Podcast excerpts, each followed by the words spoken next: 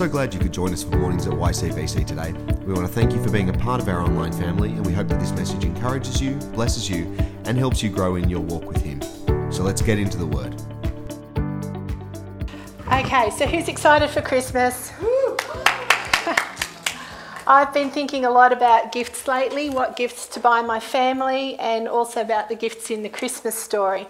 So that's my message this morning is about those gifts. Other gifts I've been thinking about are the ones that Leslie will be selling up the back. She was selling them last week, she's here again. Um, these aren't gifts for you to keep for yourself, but they're a gift for you to give someone else. Now, fundings for a lot of countries that are doing it, that normally do it tough, have been cut this year and last year with COVID, and they've also lost huge numbers of people. So, this year more than ever, people need these gifts. Now, Baptist World Aid is an amazing charity, and they'll make sure that your money gets to the people that it says it's going to. Now, I'm not suggesting that anyone try this, but a few years ago, Neil took great delight in buying one of these cards for his mother with a goat on it, and inside he wrote a goat for an old goat. now, I'm not suggesting that any of you do that, but this gift became possibly one of the most remembered and talked about Christmas gifts that our family has ever given. So please go and see Leslie and purchase something. She can do cash or credit card. Now, speaking of different gifts, one of the things prophesied about Jesus in Psalm uh, 68 says that kings would bring him gifts hundreds of years before it actually happened. Um, and we know that the wise men or the magi came from the east to bring Jesus those gifts.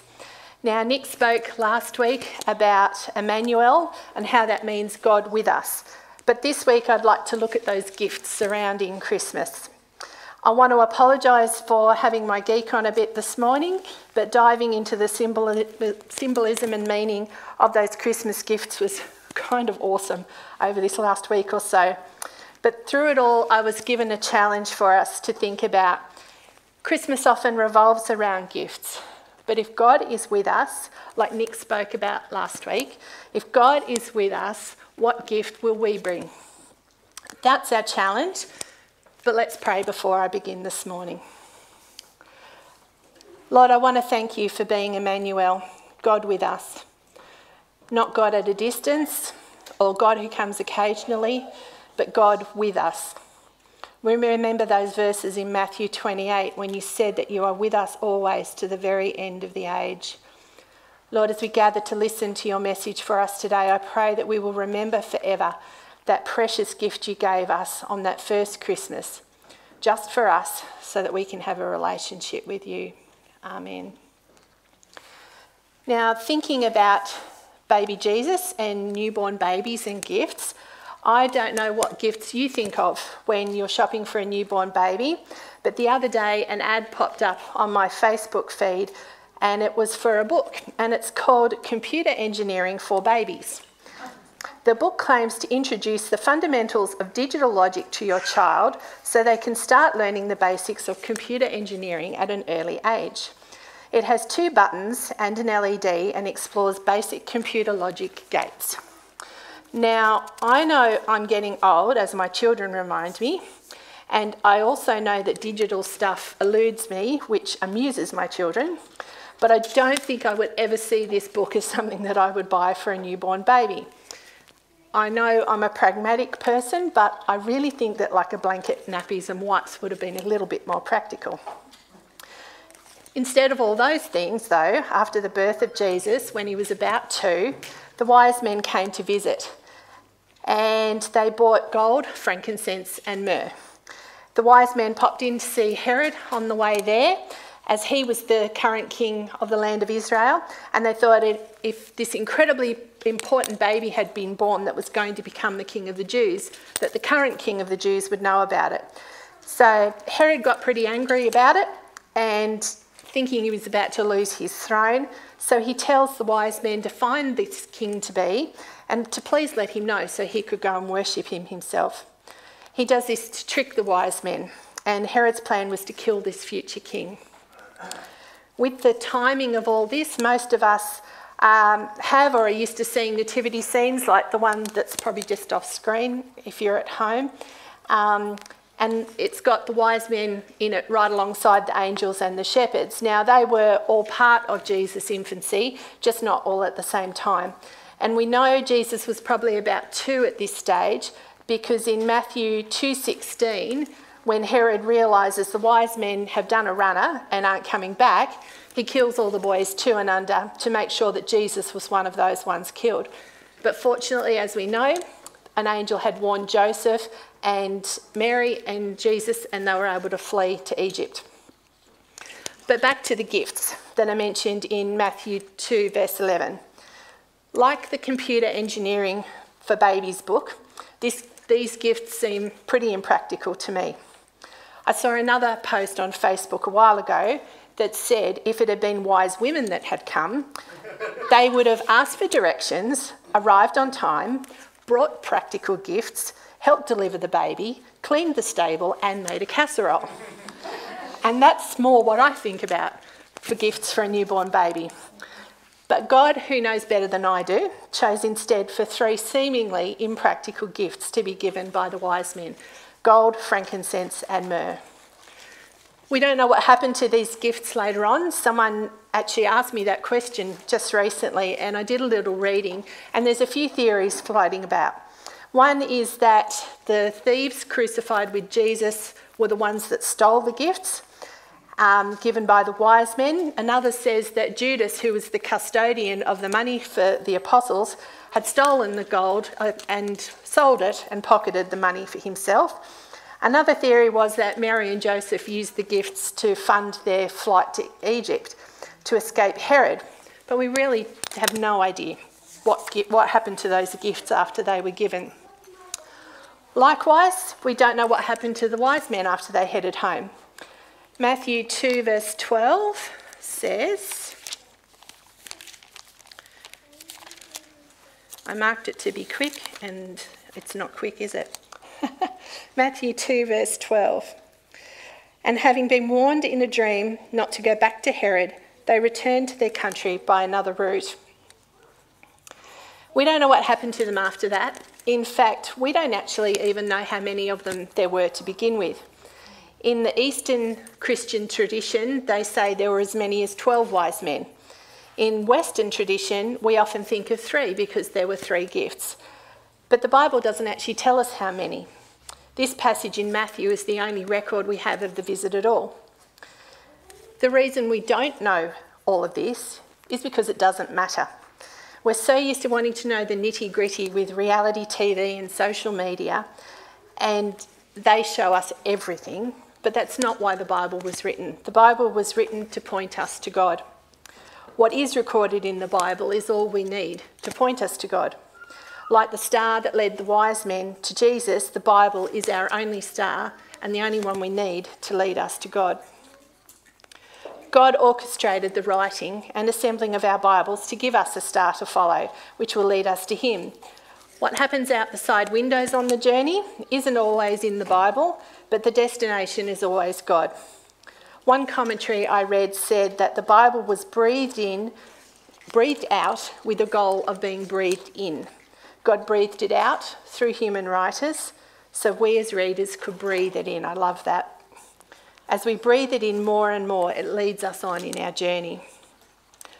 So we don't know much about these wise men, except they were well educated men and very important men from the East we don't know how many they, there were, what they looked like, or what happened to them when they went home. What we do know is they bought three gifts gold, frankincense, and myrrh. And if the Bible recorded that detail, then it's something worth looking at. So, first, let's look at gold. Gold, now as then, was expensive. Gold's currently sitting around $79,500 to $80,000 a kilo. I could be wrong, but that's what Google tells me. Gold is considered a good investment. It doesn't lose its value, unlike currencies created by governments that can go bankrupt or go into default. An ounce of gold 2,000 years ago would buy roughly the same amount of goods and services today. If you could buy something for an ounce of gold years ago, you could buy roughly the equivalent today. As the value of goods goes up, so does the value of gold. For that reason, gold is often hoarded by people and to use if there's a disaster or in case the country's currency becomes useless. The first mention of the Bible is in Genesis 2:11, where it describes the river flowing out of the garden of Eden, feeding four rivers, one of which was the Pishon. Genesis 2:11 says the Pishon flowed through the entire land of Havilah, where there is gold, and the gold of that land was good. The Bible also mentions where to find gold in other places. The book of Revelation, at the other end of our Bibles, refers to gold about 22 times, from gold lampstands to John being clothed with a sash of gold in Revelation 1:13. The final mention of gold in the Bible, though, is when John describes the new Jerusalem at the end of times. And in Revelation 21:21, we're told that the great street of the city was gold, as pure as transparent glass. As a kid, we would go to my grandma's house in Sydney every Christmas and sit and watch the carols on TV on Christmas Eve. And for as long as I can remember, David Hobson has always sung The Holy City every year. And that song is about this vision of John's of the New Jerusalem. And I've always loved the imagery of this passage um, and the hymn and the words it uses. It's just incredible. And I just think what a glorious place it will be to visit one day. Of course, non churchgoers probably wonder why we're singing about a new Jerusalem when we're meant to be sing, singing about a newborn baby. But we sing about that new Jerusalem because of the newborn baby, because one day Jesus will come again and make everything new. The prophets foretold that Jesus was coming, the King was coming, the Messiah and Saviour was coming. After his birth, the wise men came bearing the gift of gold to honour him as king. As a man, he would live as we do. As God, he put himself in our place on the cross to pay for our sins, ascended into heaven, and became seated at the right hand of God. When he comes again, John saw a new heaven and a new earth, with this great street of the city being gold, as pure as transparent glass and even shinier than that street of gold will be the glory of God, where we won't need the sun or the moon to light anything because the glory of God will shine so brightly. The gates will never be shut, and all those who have asked Jesus to be their Saviour will get to enter. What a marvellous thought. The second gift the wise man brought was frankincense, which symbolised Jesus as the high priest connecting us to God, but it was also an offering to Jesus as God. Frankincense is a hard gum like sap or resin that comes from the trunk of a particular type of tree. Frankincense oil is believed to kill types of bacteria and yeast. Today it's used in aromatherapy and as a fragrance in soaps and lotions and perfumes. According to Wikipedia, the English word frankincense derives from the Old French expression frank incense, which means high quality incense. The word frank in Old French meant noble or pure. It's been traded for thousands of years through the Middle East, China, and Africa. The ancient Egyptians used it as part of their mummification process. The Persians used it as medicine. With Israel being in the middle of these trade routes, it would have seen its fair share of frankincense passing through. Frankincense was expensive, probably worth just as much, if not more, than the gold that was given. It was an expensive offering. It was an expensive commodity used to honour a king or deity in the ancient world. Frankincense is first mentioned in the Bible in Exodus. The incense made from it wasn't made as something to enjoy, but rather as a holy offering to God, it was the priest's role to mix it and offer it. It would be placed in front of the Ark of the Covenant, where God would meet the priest on uh, meet where the, God would meet the priest on behalf of the people. Sorry, got tongue tied. Exodus 30, verse 34 to 38 says, Then the Lord said to Moses, Take fragrant spices, gum resin, onycha, and galbanum, and pure frankincense, all in equal amounts, and make a fragrant blend of incense, the work of a perfumer. It is to be salted and pure and sacred. Grind some of it to a powder and place it in front of the ark of the covenant law in the tent of meeting where I will meet with you. It shall be most holy to you. Do not make any incense with this formula for yourselves. Consider it holy to the Lord. Whoever makes incense like it to enjoy its fragrance must be cut off from their people. Fast forward to the time of Jesus.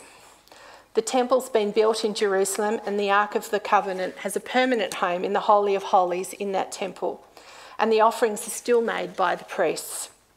These offerings were made in worship to God and to atone for people's sins.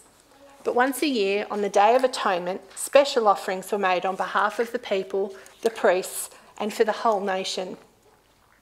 Then Jesus came to pay the price for sins once and for all.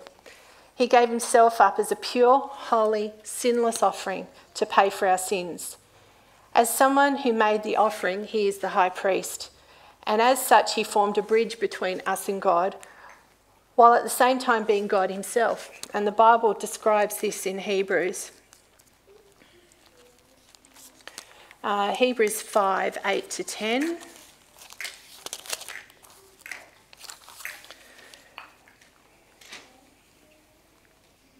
Son though he was, he learned obedience from what he suffered, and once made perfect, he became the source of eternal salvation for all who obey him, and was designated by God to be the high priest in the order of Melchizedek. Melchizedek was the king of Salem, who brought bread and wine to Abram and blessed him in Genesis 14. He was king and was a high priest, connected with the city of Salem. Salem meaning completeness or wholeness. In the Old Testament, Melchizedek was revered by Abram and given a tenth of the spoils of battle. In the New Testament, Jerusalem was the centre of worship on God on earth, where priest and high priest would make offerings to God on behalf of the people. In Hebrew, it is, it's pronounced Jerusalem. I've probably butchered that, but you get the idea. The J becomes a Y. The first part of Jerusalem is Yeru, which can mean either they will see or they will feel the awe. The second part of Jerusalem is Salem, which, as I said, means completeness or wholeness. When you put those parts together, you get the full meaning for the name of Jerusalem. They will see or they will feel the awe of the wholeness.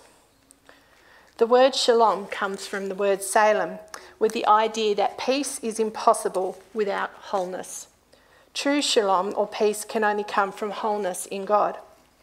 True shalom comes in the presence and wholeness of a relationship with God made possible through Jesus. The temple in Jerusalem was equivalent of the throne of God the King, but was also meant as a temple of worship to him as God. It was meant to be an awe inspiring thing, it was meant to be a way of connecting people with God. The priests would make sacrifices and offerings on behalf of the people, but also maintain a connection between God and all the nations and people on earth. When Jesus came, he gave us a new covenant or new promise. No longer would we need to offer at the temple or seek a priest to atone for our sins. Jesus came as God on earth. He lived a pure life and offered himself as the purest incense and offering to God to step into our place and pay the price for our sins. This was God's plan all along. God knew we would not be able to maintain the old way of doing things, so just at the right time, when He planned it, He sent His Son to show us a new way, a new way to reach Him through the Son, a way to reach the new Jerusalem. The gift of frankincense said more than just being a gift that smelled nice. It signified so much more. It signified Jesus was priest and God. He was the purest incense, the purest offering that could be made. And his second coming will herald in the New Jerusalem, where true peace or shalom will be for all those who love him. The third and final gift was myrrh. Myrrh is also a sap like substance or resin that comes out of the cuts of bark of, of certain trees. In ancient times, it was used for anointing and also for embalming. Myrrh was also expensive. Its value was similar to frankincense in that it was probably equal to or more valuable than the gift of gold. The cost of frankincense and myrrh wasn't just high because of the production, but also because of all the taxes on added onto it at each stage of transporting the resins to where they needed to go. Pliny the Elder wrote about all the tolls and expenses incurred as the caravans snaked their way to the destination. Between Arabia and Palestine, every camel making the 65 stage journey mounted up costs of 688 denarii even before the Romans and customs and officials got their cut. That was almost two years' wages for a skilled labourer at the time for each and every camel in the caravan, and they always had lots. Everything had to be guarded carefully on the journey, and as a result, um, it, it added up onto the cost. In Alexandria and Egypt, there were reports of workers who processed the frankincense for sale were daily strip searched to prevent them stealing even small amounts. Now, we don't actually know how much gold, frankincense, or myrrh was given to Jesus by the wise men. So we can't even guess at the value of those gifts. But we don't need to know. The giving of gold, frankincense, and myrrh was symbolic, rather than meant to increase the standard of living of Jesus' family. And it's the biblical recording of the symbolism that points us to God, and that's why the story was recorded rather than the amounts of each one. Our own gifts could follow this by not being about the dollar value, but being about showing love and God's love for the person we are giving it to. One of the early mentions of myrrh in the Bible is back in Exodus 30, and verse 22 to 29 says Then the Lord said to Moses, Take the following fine spices 500 shekels of liquid myrrh half as much, that is 250 shekels of fragrant cinnamon, 250 shekels of fragrant calamus, 500 shekels of cassia, all according to the sanctuary shekel, and a, and a hin of olive oil. Make these into a sacred anointing oil, a fragrant blend, the work of a perfumer. It will be the sacred anointing oil.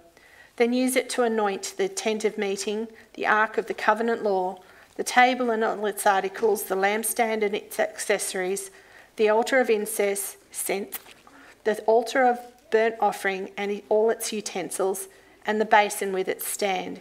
You shall consecrate them so they will be most holy, and whatever touches them will be holy. Myrrh was an important part of temple service. It was also an, an ingredient in anointing priests and kings, making them holy for the role ahead. When the candidates for the position of queen were preparing to meet the king in the book of Esther, they were bathed in myrrh for six months as part of their purification ritual. In the New Testament, myrrh makes an appearance on the day of Jesus' death. Mark 15 22 to 23 says, they brought Jesus to the place called Golgotha, which means the place of the skull. Then they offered him wine mixed with myrrh, but he did not take it. And they crucified him, dividing up his clothes. They cast lots to see what each would get. Myrrh was sometimes used as an ancient painkiller, and administering myrrh mixed with wine was a Jewish custom to ease the pain of someone who was dying. Jesus rejected the drink so his mind would remain clear to the end. Later that day, his body was removed from the cross, embalmed with spices, which would have included myrrh, and wrapped him in linen cloths to prepare for burial. And you can read about that in John 19. The gift of myrrh, given to a baby, represented his holiness and his death. If it had been any other baby, it would have been a morbid gift. But this gift of myrrh was given to the baby Jesus. Mary and Joseph knew how special this baby was. Before Jesus was conceived by the Holy Spirit, an angel appeared to Mary, and we can read what was foretold in Luke 1. Uh, Luke 1 30 to 33.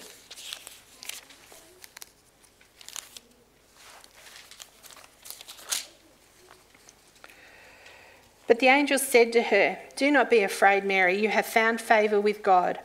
You will receive and you will conceive and give birth to a son, and you are to call him Jesus. He will be great and will be called the Son of the Most High. The Lord God will give him the throne of his father David, and he will reign over Jacob's descendants forever. His kingdom will never end. Myrrh, in this case, was not symbolic of a normal death. While Jesus was fully human, he was also fully God. He is the Son of the Most High God, the holiest of the holy. He died in physical form on the cross, but overcame death and rose again. Then he ascended into heaven and reigns forever. Myrrh was symbolic of all that. Like I said before, we don't know much about the wise men or what quantity of gifts they gave Jesus, but their symbolic value was enormous. They did that to honour Jesus as King, God, and Saviour. Jesus gave us gifts too the gift of salvation and the gift of eternal life. John 3:16 7 John 3:16 to 17 says, "For God so loved the world that he gave his one and only son, that whoever believes in him shall not perish, but have eternal life. For God did not send his son into the world to condemn the world, but to save the world through him." That gift of salvation was freely given.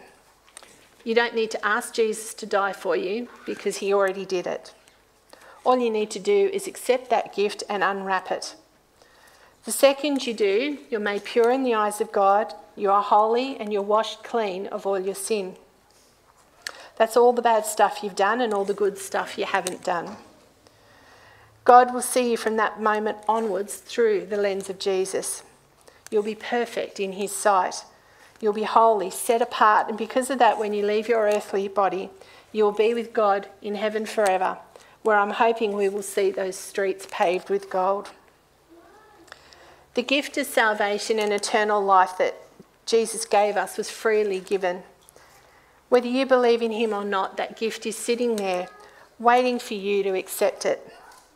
Once you do accept it, though, you will find that perfect peace that peace that can only come through wholeness in Jesus. It's a peace that will endure regardless of the circumstances that you find yourself in, and you will find shalom. What you can give him in return is your belief and your heart. It's as simple and as hard as that, but it's forever and ever worth it. So, as we finish up this morning, my challenge for you is this what will your gift for Jesus be this Christmas? What could you give Jesus in return this Christmas? Will you give him your heart? Will you ask him to take over your life and make it whole and new? God is Emmanuel. He's here with us, just waiting for you to respond. You don't need to fully understand all of it in order to do it. We're all on a journey of discovery and learning more as we journey with Him. All you have to do is believe in Jesus and ask Him to take over management of your life. You are loved, you are valued, and God wants to give you peace and eternal life if you're just willing to give Him free access to your heart.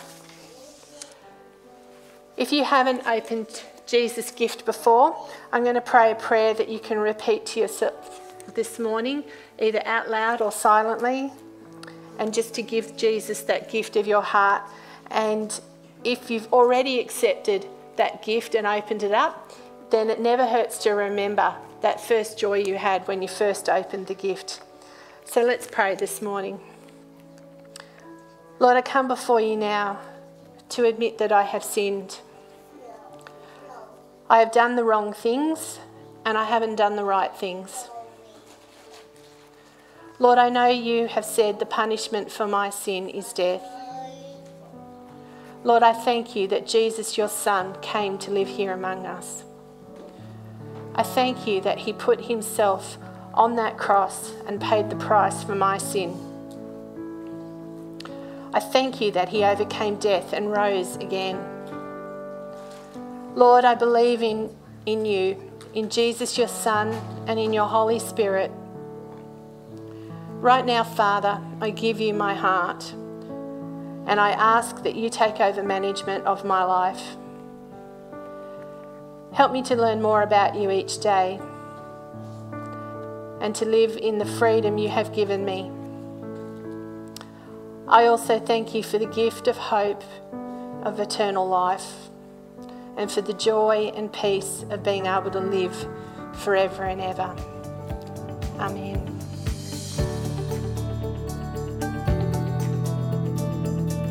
Thanks for joining us today. As you head back into your week, we want to encourage you to stay in His Word, stay in His love, and stay strong in your faith. Don't forget to keep up to date with what's happening via Facebook, Instagram, or via our website at ycbc.church. See you soon.